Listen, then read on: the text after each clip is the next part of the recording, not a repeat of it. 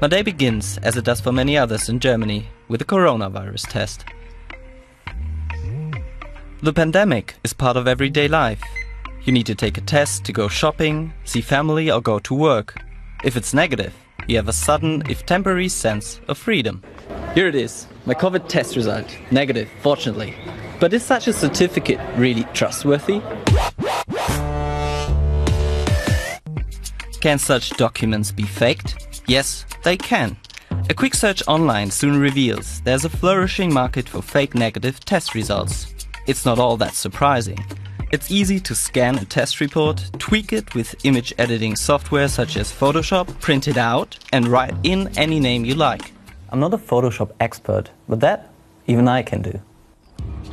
uBirch is a startup in Cologne devoted to ensuring data security and integrity. Its CEO is Stephan Noller. I've sent you an email. Can you open it? We start with a little surprise. Ah, super. Great, you sent me a negative test result. Hm? Danke. Could you make it secure? Absolutely. That's why we've developed our technology. In a case like this, we would attach a QR code to the result as a digital seal of authenticity. You can think of it as a kind of digital notarization.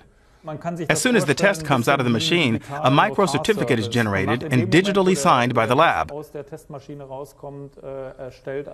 If you then present the result somewhere else, it can all be checked and verified. uBirch has worked on the certification of test results in the healthcare sector.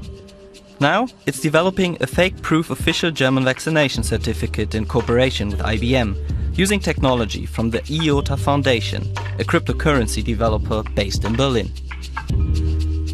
IOTA is a readily accessible public blockchain that fulfills our requirements.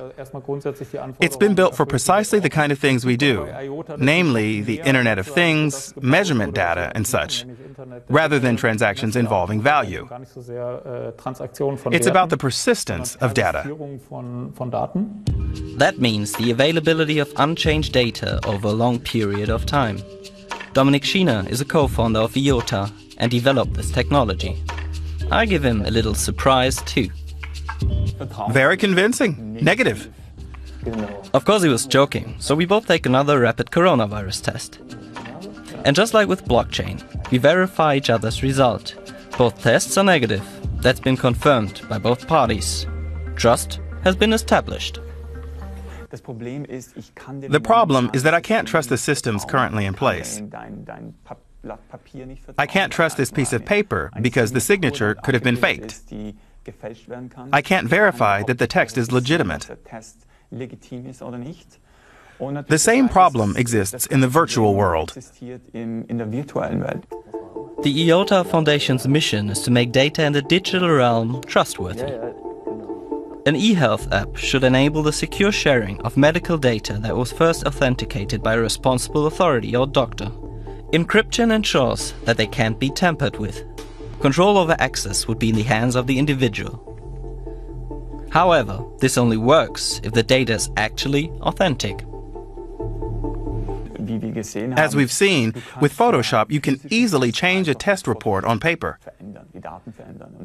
You can also manipulate data in the virtual world.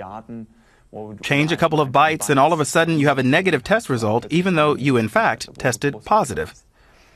The aim of our technology is to encrypt and secure data so it can't be changed.